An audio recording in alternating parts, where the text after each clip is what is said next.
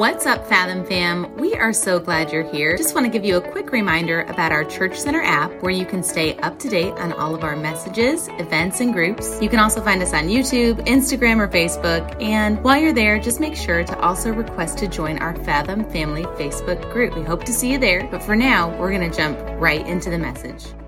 I love the Word of God. I do. And I sense how you are growing in your love for the Word of God. And I hear from so many of you so often, like, hey, Pastor, we're, we're, we're not getting tired of it. Those of you that are tired of it, thank you for not hurting my feelings and saying, no, man, that's like three people that keep telling you that every weekend. Um, but no, I'm thankful for the Word of God. And we're going to dive in uh, to this third part of this series we've been in called. Uh, faithful in Babylon. And as we've, uh, over the past couple weeks, we've been looking at the life of Joseph in, the latter parts of Genesis and how God sustained Joseph to carry forward uh, his purpose leading up to Jesus, as Andrew uh, preached uh, last week. And so uh, today we're actually like hitting the fast forward button about 1,200 years. About 1,200 years into the life of Daniel, we're going to go to Daniel chapter uh, 1, and we'll look at 2 a little bit today. And as we're uh, looking at this, I just want you to know Daniel kind of is broken up into two kind of clean breaks. Like the first six chapters is really wrapped around Daniel and his life and these three friends of him, uh, his that we'll look at here in a moment, and just how God sustained them and how God showed up in their life and even their faithfulness in the midst of literal Babylon, ancient Babylon. And then the second half of that is really centered around the dreams of Daniel, these incredible dreams, vivid dreams major prophetic dreams in, in world history, global history, and of course with uh, Christian history, and it all uh, leads up to the person and the kingdom, person of Jesus and the kingdom that shall never end. So, uh, we're going to dive into this uh, message today called Thriving in Babylon. I was looking at this word, the, the word thrive, and when we think about it, uh, uh Andrew was talking about kind of, I made it, mom, but I wanted to to highlight this because one of my favorite scriptures is, um, is, is, around Paul, and, and he says, Paul says, he says, Look, even as my body is wasting away, even as my body is weary, as my mind is tired, as I'm a little bit exhausted of this world physically and mentally, and sometimes even spiritually, what Paul actually says is that even while that's taking place, my spirit is being renewed day by day. And that's an encouragement to me, and I think it speaks to what's going on even in the life of Daniel that we can thrive in Babylon because really to thrive really means to grow. It means to develop. It, it means that we can prosper and flourish well, even in the midst of our Babylon. Uh, today, a, a, world that's unbelieving, that's kind of going their own way, we can still thrive spiritually. We can be faithful to God. And we're going to see how in Daniel's life God shows up and proves himself as Dan, Daniel continues to put God first. Uh, so let's dive right in here. Um, let's to uh, Daniel chapter 1, verse 1. We're going to read, uh, I don't know, I'll read eight or nine verses and then, and then we'll see where we go. In the third year of the reign of Jehoiakim, king of Judah, Nebuchadnezzar, king of Babylon, came to Jerusalem to and besieged it. So we're about 605 BC for history buffs. About 605 BC. Uh, we know that Nebuchadnezzar actually did this on the way back from going to take Egypt. So, Egypt, we've been there. So, Nebuchadnezzar is now coming and, and he goes and he besieges Egypt, takes over a, a lot of their empire. And on his way back, he's like, here's this little, this little people group in his mind. Israel, this, and Judah in particular, the tribe of Judah. And he says, let's just go ahead and take them to and so it, they begin to exile the people, they begin to deport. And there's really three, a series of three deportations. The first one, Daniel's on. The second one, Ezekiel's on. And the third one, in 586 BC, they destroy Jerusalem. It's like this city's done, everybody's gone, and, and it goes into the season in the wilderness once again. And so the Lord delivered Jehoiakim, king of Judah. This is one of the tribes of Israel, the, the, the chosen uh, line of, uh, of Jesus, of Judah, into his hand. God delivered him. And along with some of the articles from the temple of God, these he carried off to the temple of his God in Babylonia. And he put in the treasure house of his God. Uh, then the king uh, ordered uh, Ashpenaz, chief of his court officials, to bring into the king's service some of the Israelites and uh, from the royal family and the nobility. Young men without any physical defect, handsome, showing aptitude for every kind of learning, well informed, quick to understand, qualified to serve in the king's palace. He's bringing them in to serve as eunuchs to the king. And he was to teach them the language and the literature. He was to brainwash them. He was to indoctrinate them with Babylonian culture. And the king assigned them a daily amount of food and wine from the king's table. And they were to be trained for three years. And after that, they were to enter the king's service. And among those who were chosen were some from Judah Daniel, Hananiah, Mishael, Azariah.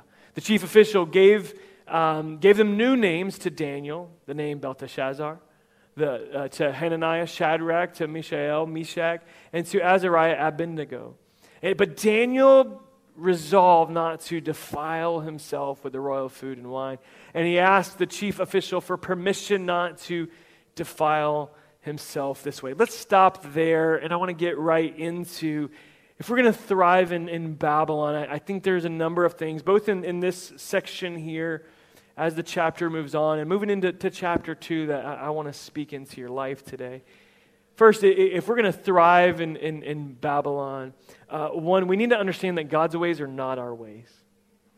We need to understand and trust the God whose ways are not the same as ours. Thriving in Babylon means trusting the ways of God, though they're different from the world around us. Uh, when I begin to, to think about um, this Babylon, it, it's actually not too different from the world we live in now. Um, it, it, was a place that was um, uh, particularly. Uh, I'd even say Jacksonville, because there's a lot of religion. There was actually this ethical idealism that hey we're just gonna we're gonna be good people but they had no foresight to to eternity to anything beyond this world but oftentimes we find ourselves trusting in our own thoughts and in our own mentality and we see right here it, it doesn't make sense to us if we just read it at just at first glance like why did god give his people over to i mean did you, that, you catch that why did god do this well, as we look at, at the prophet Isaiah, he tells us why. It's because they were, worship, they were uh, worshiping idols. They were caught up in idolatry, uh, idolatry, not adultery. They were caught up in uh, idolatry, um, and they didn't honor God in the Sabbath. So essentially, they said, Hey, God, I know that we're not supposed to have any other idols, but we're going to do it anyway. They said, they, they know better than God. They said, Hey, I know I'm supposed to take a day off here and honor you and trust you, but ah, it won't really matter. They just begin to go their own way. And I love what Isaiah says in Isaiah 55. He says, Seek the Lord while he may be found, call on him while he's near. Look at what verse 7 says here uh, in Isaiah chapter 55. It says, Let the wicked forsake their ways, and let the unrighteous their thoughts. Right? We understand that God's ways are not our ways. Let them turn to the Lord, and He will have mercy on them, and to our God, for He will freely pardon. For my thoughts are not your thoughts, and my ways are not your ways. As the heavens are higher than the earth, so are my ways than yours, and my thoughts than your thoughts. And so we've just got to settle in. And this, this to the, this idea of what does it look like for me to actually forsake my thoughts? A lot of us, when we say yes to Jesus, we're like, yes, I want to not go to hell. I want to go to heaven, right? And then we're like, yes, I'll, I'll, try to live better. And what we actually end up doing in that is we do the ethical idealism of Babylon, not the gospel of Jesus Christ. Where it says, no, actually forsake my own thoughts. I actually forsake my own ways because, frankly, if you've lived in this world for very long, you've tried them and they haven't worked out as good as we think they do. And even if they work out for a short and temporary period of time, they don't work out forever. They don't work with eternity. And so it's forsaking our ways and trusting the ways of God. And Daniel had to do that as he's being carried off. He's deported in, right into the heart of Babylon. And he becomes a slave in the king's service. And I just want to ask you do you trust your ways and your thoughts more than your own?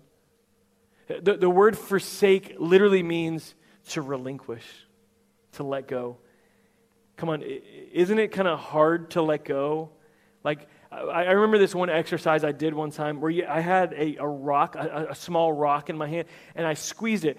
And, um, and the leader said, Hey, just squeeze onto that for as long as you can, right? And I, I squeezed on it for like three minutes. That, that, was it, three minutes. And he said, Okay, now open your hand. And I went, mm. I, like, I literally almost had to go like this to like pry my hand open. And for some of us, forsaking our thoughts and relinquishing our own ways feels like that because we've been hanging on for a very long time. And so, spiritually praying, God, would you help me?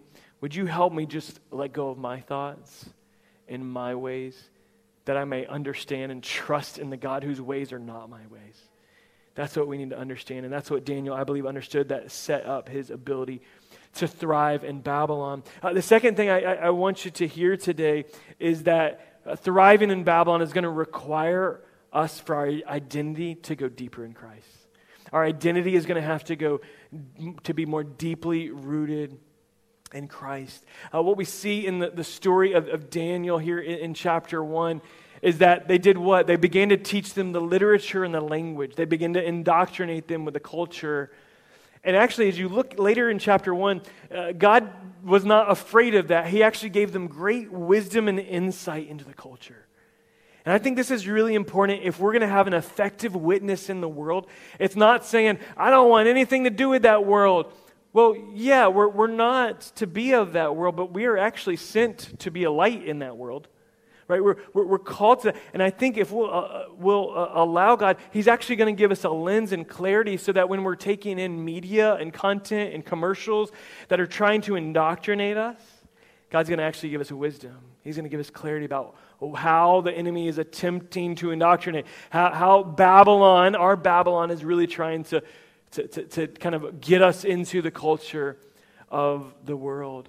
I mean, we also see this most, uh, um, most clearly, not in just the language and the literature, but in their names. Did, did you catch that? They, they begin to call them by other names. And I just want to throw this up. Here's their Babylonian names Daniel, Hananiah, Mishael, and Azariah. Those names had meaning. They meant something. Each one of those. God is my judge. Yahweh is gracious. Who is what God is? Yahweh is my helper. I mean, come on, there's some there's a punch in each one of those names that when you forget who you are, you're reminded that you're God's, that you belong to God, that, that His identity is on your life. But how many times is that challenged in our world today? Maybe you grew up in an ungodly home where God was made fun of.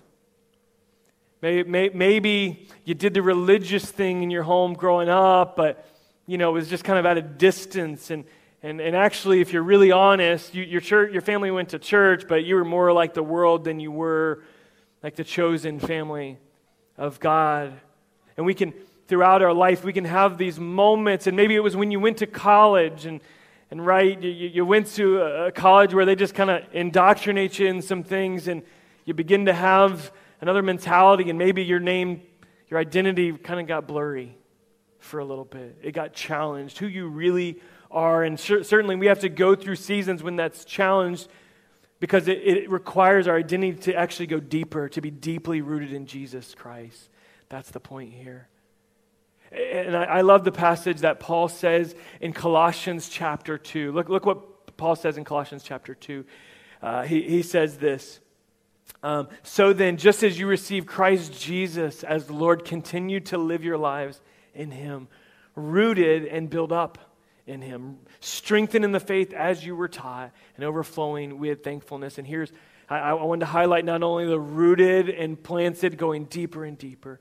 He says this in verse 8 See to it that no one takes you captive by hollow and deceptive philosophy, which depends on human tradition and the elemental spiritual forces of this world, the ways of Babylon, rather than on Christ. And we need to be discerning because, look, the pressure is going to come on for your identity to match up with a certain political party to line up with uh, what you think would be acceptable in the world, what you think um, would be PC, like whatever, that, that pressure is going to come on. And, and Daniel navigates this so well, and he resolves in his heart not to defile himself before the Lord. We've got to have a conviction in our life um, that, that I'm going to go deeper and deeper in Christ. Have you ever found, like in your walk with the Lord, that I don't know, like I, I go through a season and man, I learn so much about who I am in Christ and, and I just shake off some things of the past. And then, like a year later, it seems like it happens in a year, every year or two. And then, I find myself in another one of those seasons and I'm like, God, didn't I learn this already? You, you ever been there? Like, didn't I already kind of come through my anxiety issues? Didn't I come through my rejection issues? Didn't I come through my lust issues? God, didn't I find my identity in you and not my stuff? And then, like another season comes on, we find ourselves tested and tempted once again. You ever find that? I found that many times. Um, I found that particularly with, um, in my life, over rejection. Since the time I was a young boy, and, and I, f- I feel like for a, a long time we went through a very difficult time in our first year and a half planting the church, and so many people left our church in the first year and a half. It was straight up Gideon revival. It was amazing. I mean, people were just leaving. It felt like left and right. And every person that would say, Hey, can we have a meeting with you, Pastor? I just knew it was coming. My heart just sank. I became fearful of rejection. And, and, and so I often talk about um, I needed grief counseling after that first year of ministry. And so for years and years, I felt like uh, someone would talk to me, and I was like, oh, it's like PTSD, it's going to happen again. And it really kept me from all that God had for me in my relationships with the body in loving. Because what, what I began to find is like my identity is not in, like, frankly, whether you're at this church or not.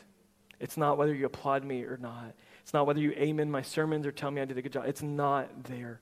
Can I be prone to, to wander into that? Yeah, just like anybody. But I've had to learn that lesson over and over again. My identity is in Jesus Christ.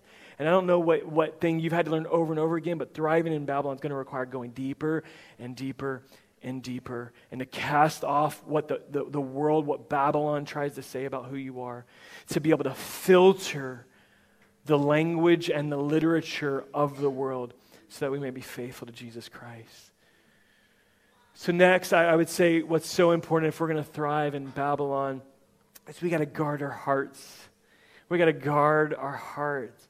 It takes purity of heart, and um, it's never been easy to guard our heart, not in any generation, but Lord knows it's difficult in this generation.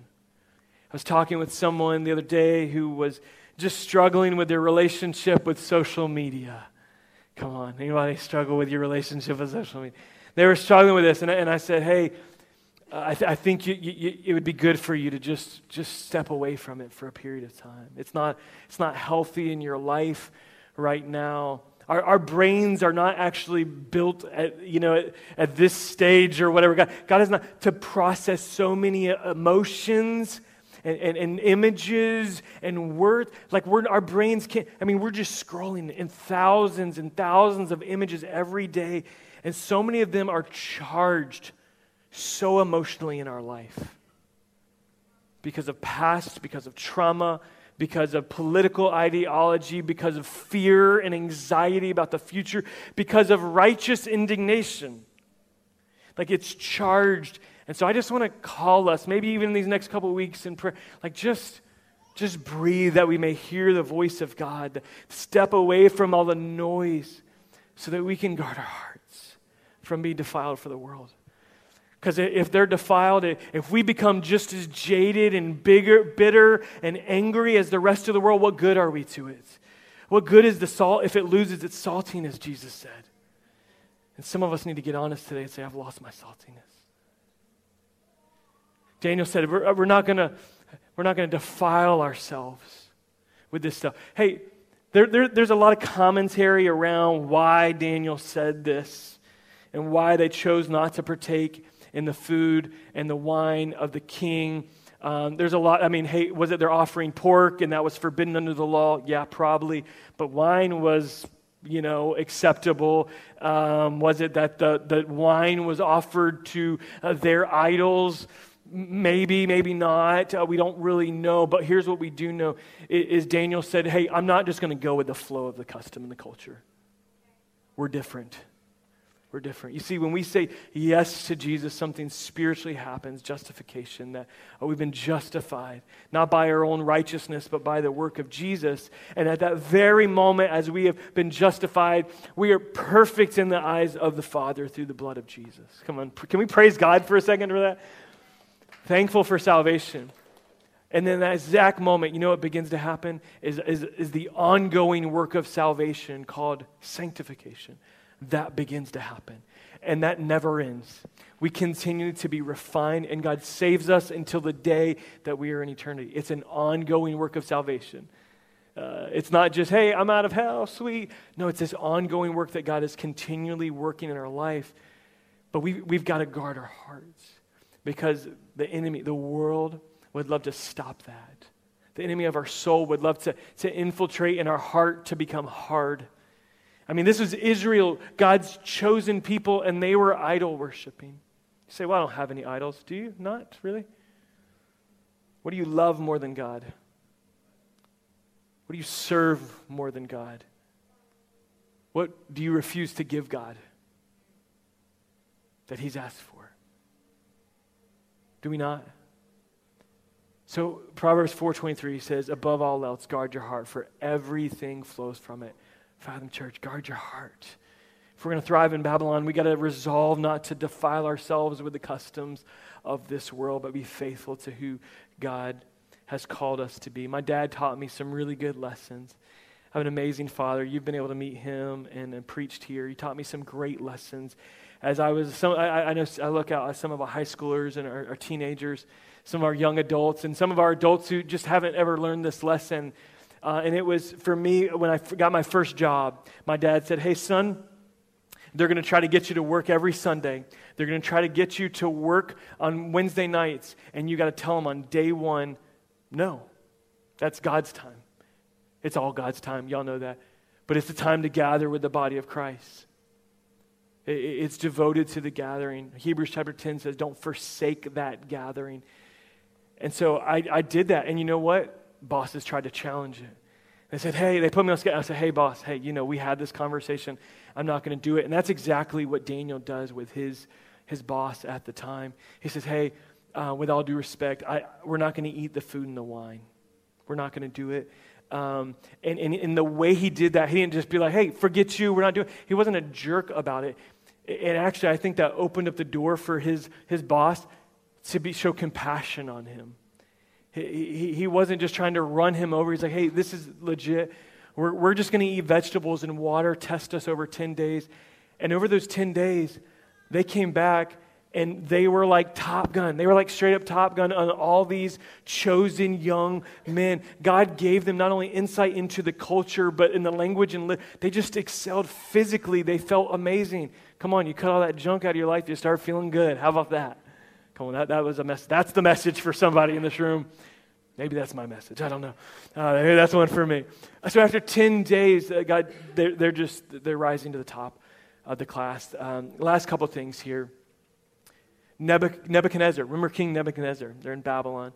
Um, he begins to have these dreams, and they torment him. Like, they begin to really mess with his head, and he, like, can't get away from it. And so at this time, there's astrologers and magicians, and there's all these soothsayers who just like have the wisdom from the gods. And there's all this, this world, they've got all kinds of gods, right? There's one big God. Hey, um, Maddie, can you scroll down to the bottom of that presentation? I've got this picture. I want to show you guys this. I think this is helpful to just think about. This is a, just kind of a, a recreation of an ancient Babylonian ziggurat, which is like this massive temple. This is the middle of Babylon.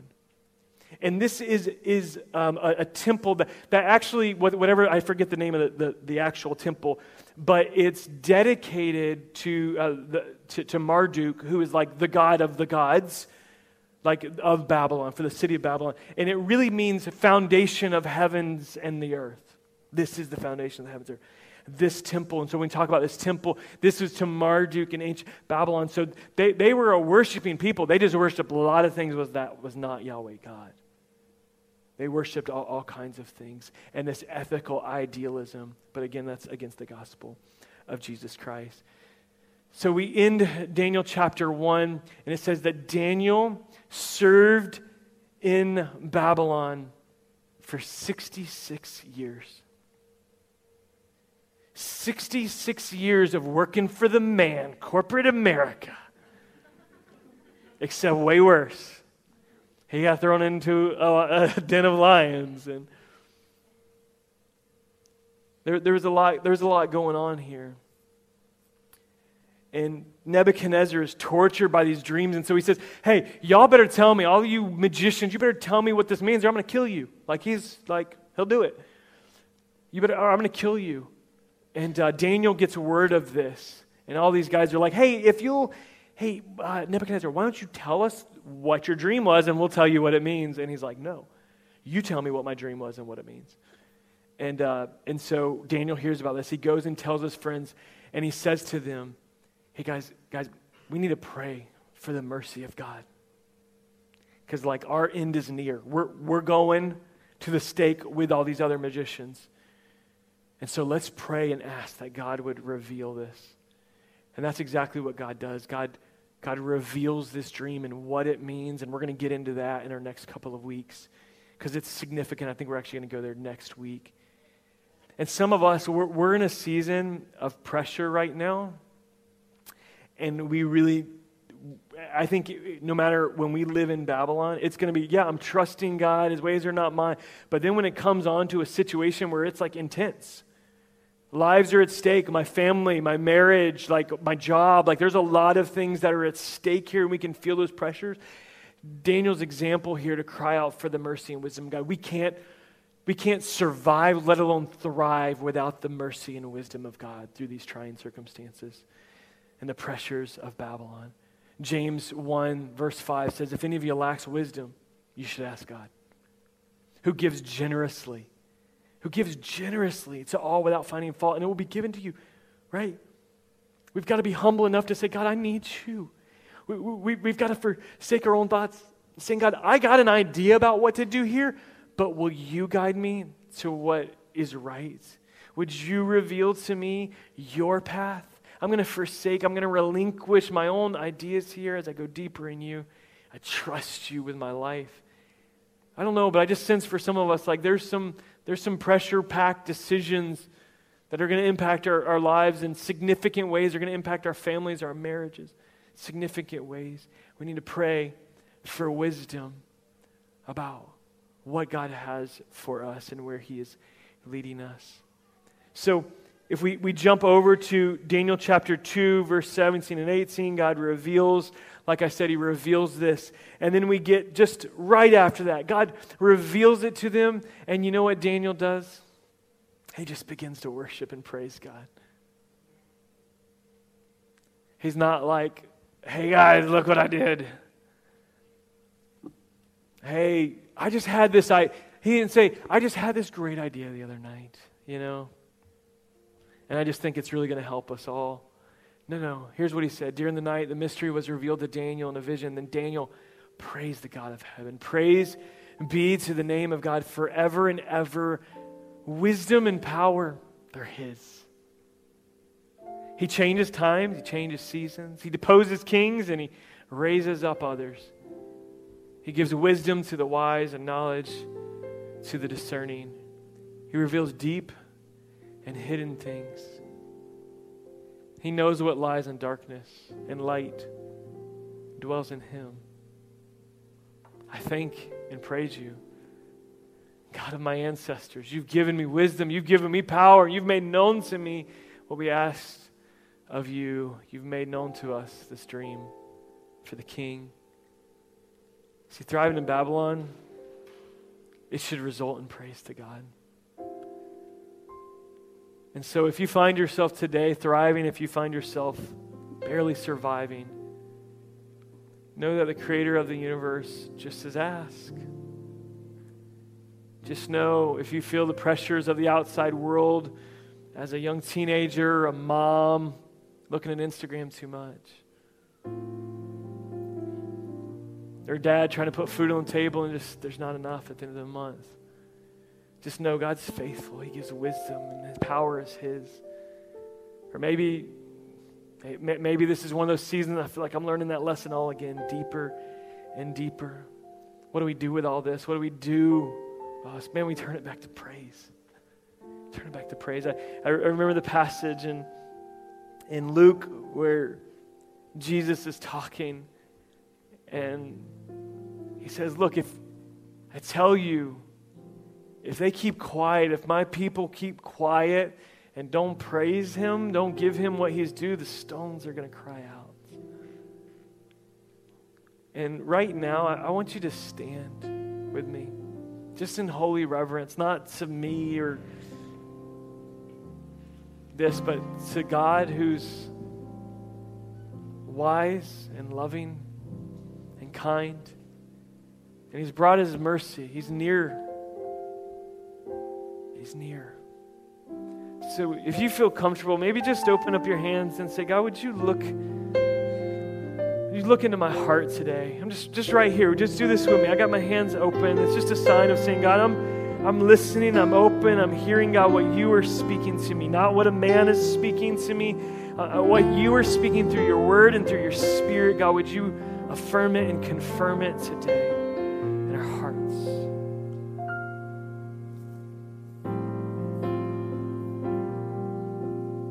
When the word is preached over us, we always have an option of what we're going to do with it. We can ignore it and be like, yeah, I heard that message, but I like my thoughts. I, I, I read that scripture, but I like my ways. I don't want to let go. God, would you help us let go of our timeline, of our ways? Let us go, let go of our idols. Father, let us let us come to you humbly, repenting. God, break our hearts for what breaks yours.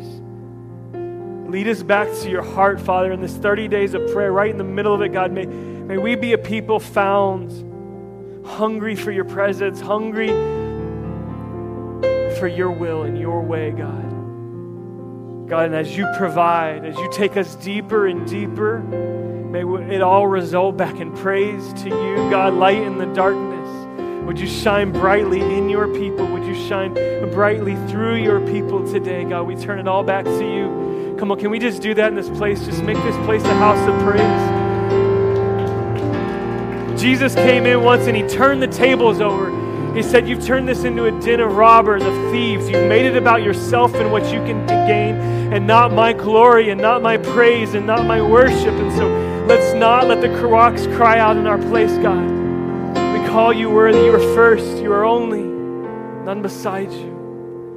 We worship you today. Thanks for listening in today.